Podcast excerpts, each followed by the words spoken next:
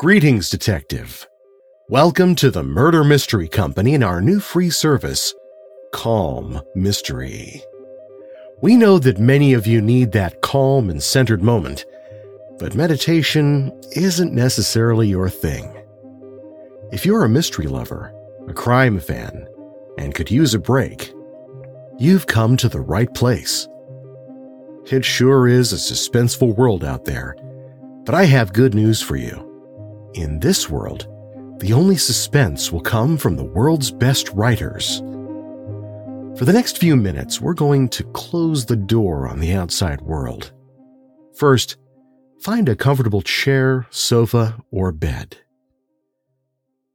Take a moment to just relax into that spot. Let your body sink in, slowly releasing the day's tension. Just relax You've earned this time. You need this time for you. Your body will thank you. Now let's take a moment to clear your mind. I want you to focus on two things my voice and your breathing. Take a deep breath in through your nose. Let it out slowly through your mouth.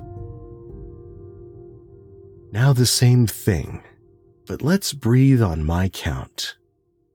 Three counts in and four counts out. Breathe in one, two, three. Now out one, two, three, four. As we do this, you're going to slowly relax more and be perfectly ready for tonight's dastardly tale. Now again, breathe in one, two, three. Now out one, two, three, four. One more time, breathing out the last bit of stress. Breathe in. One, two, three. Now out. One, two, three, four. Excellent. Tonight's tale of mystery, intrigue, and murder is truly spine tingling. Calm Mystery the Most Dangerous Game by Richard Connell. Read by Perry F. Bruns. At the great table, the general was sitting, alone. You'll have a cocktail, Mr. Rainsford, he suggested. The cocktail was surpassingly good, and Rainsford noted the table appointments were of the finest the linen, the crystal, the silver, the china. They were eating borscht, the thick red soup with whipped cream so dear to Russian palates. Half apologetically, General Zaroff said, We do our best to preserve the amenities of civilization here. Please forgive any lapses. We are well off the beaten track, you know. Do you think the champagne has suffered from its long ocean trip? Not in the least, declared Rainsford. He was finding the general a most thoughtful and affable host, a true cosmopolite but there was one small trait of the general's that made Rainsford uncomfortable. Whenever he looked up from his plate, he found the general studying him, appraising him narrowly. Perhaps, said General Zaroff, you are surprised that I recognized your name. You see, I read all books on hunting, published in English, French, and Russian. I have but one passion in my life, Mr. Rainsford, and it is the hunt. You have some wonderful heads here, said Rainsford as he ate a particularly well cooked filet mignon. That Cape buffalo is the largest I ever saw. Oh, that fellow. Yes, he was a monster. Did he charge you? Hurled me against a tree, said the general. Fractured my skull, but I got the brute. I've always thought, said Rainsford, that the Cape buffalo is the most dangerous of all big game. For a moment the general did not reply. He was smiling his curious red lipped smile. Then he said slowly, No, you are wrong, sir. The Cape buffalo is not the most dangerous big game. He sipped his wine. Here in my preserve on this island, he said in the same slow tone, I hunt more dangerous game.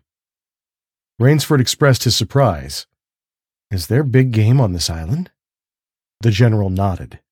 The biggest. Really? Oh, it isn't here naturally, of course. I have to stock the island. What have you imported, General? Rainsford asked. Tigers? The general smiled. No, he said. Hunting tigers ceased to interest me some years ago. I exhausted their possibilities, you see. No thrill left in tigers, no real danger. I live for danger, Mr. Rainsford. The general took from his pocket a gold cigarette case and offered his guest a long black cigarette with a silver tip. It was perfumed and gave off a smell like incense. We will have some capital hunting, you and I, said the general. I shall be most glad to have your society. But what game? began Rainsford. I'll tell you, said the general. You will be amused, I know. I think I may say, in all modesty, that I have done a rare thing. I have invented a new sensation. May I pour you another glass of port? Thank you, General. The General filled both glasses and said, God makes some men poets. Some he makes kings, some beggars. Me, he made a hunter. My hand was made for the trigger, my father said. He was a very rich man with a quarter of a million acres in the Crimea, and he was an ardent sportsman. When I was only five years old, he gave me a little gun, specially made in Moscow for me to shoot sparrows with. When I shot some of his prized turkeys with it, he did not punish me. He complimented me on my marksmanship. I killed my first bear in the Caucasus when I was ten. My whole life has been one prolonged hunt. I went into the army, it was expected of noblemen's sons, and for a time commanded a division of Cossack cavalry. But my real interest was always the hunt. I have hunted every kind of game in every land. It would be impossible for me to tell you how many animals I have killed. The general puffed at his cigarette. After the debacle in Russia, I left the country for it was imprudent for an officer of the Tsar to stay there. Many noble Russians lost everything. I, luckily, had invested heavily in American securities, so I shall never have to open a tea room in Monte Carlo or drive a taxi in Paris. Naturally, I continued to hunt. Grizzlies in your Rockies, crocodiles in the Ganges, rhinoceroses in East Africa, it was in Africa that the Cape buffalo hit me and laid me up for six months. As soon as I recovered, I started for the Amazon to hunt jaguars, for I had heard that they were unusually cunning. They weren't, the Cossack sighed. They were no match at all for a hunter with his wits about him and a high powered rifle. I was bitterly disappointed. I was lying in my tent with a splitting headache one night when a terrible thought pushed its way into my mind. Hunting was beginning to bore me. And hunting, remember, had been my life. I have heard that in America, businessmen often go to pieces when they give up the business that has been their life. Yes, that's so, said Rainsford. The general smiled. I had no wish to go to pieces, he said. I must do something. Now, mine is an analytical mind, Mr. Rainsford. Doubtless that is why I enjoy the problems of the chase. No doubt, General Zaroff.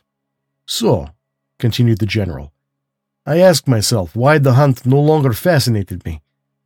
You are much younger than I am, Mr. Rainsford, and have not hunted as much. But you perhaps can guess the answer. What was it? Simply this. Hunting had ceased to be what you call a sporting proposition. It had become too easy. I always got my quarry. Always. There is no greater bore than perfection. The general lit a fresh cigarette. No animal had the chance with me any more.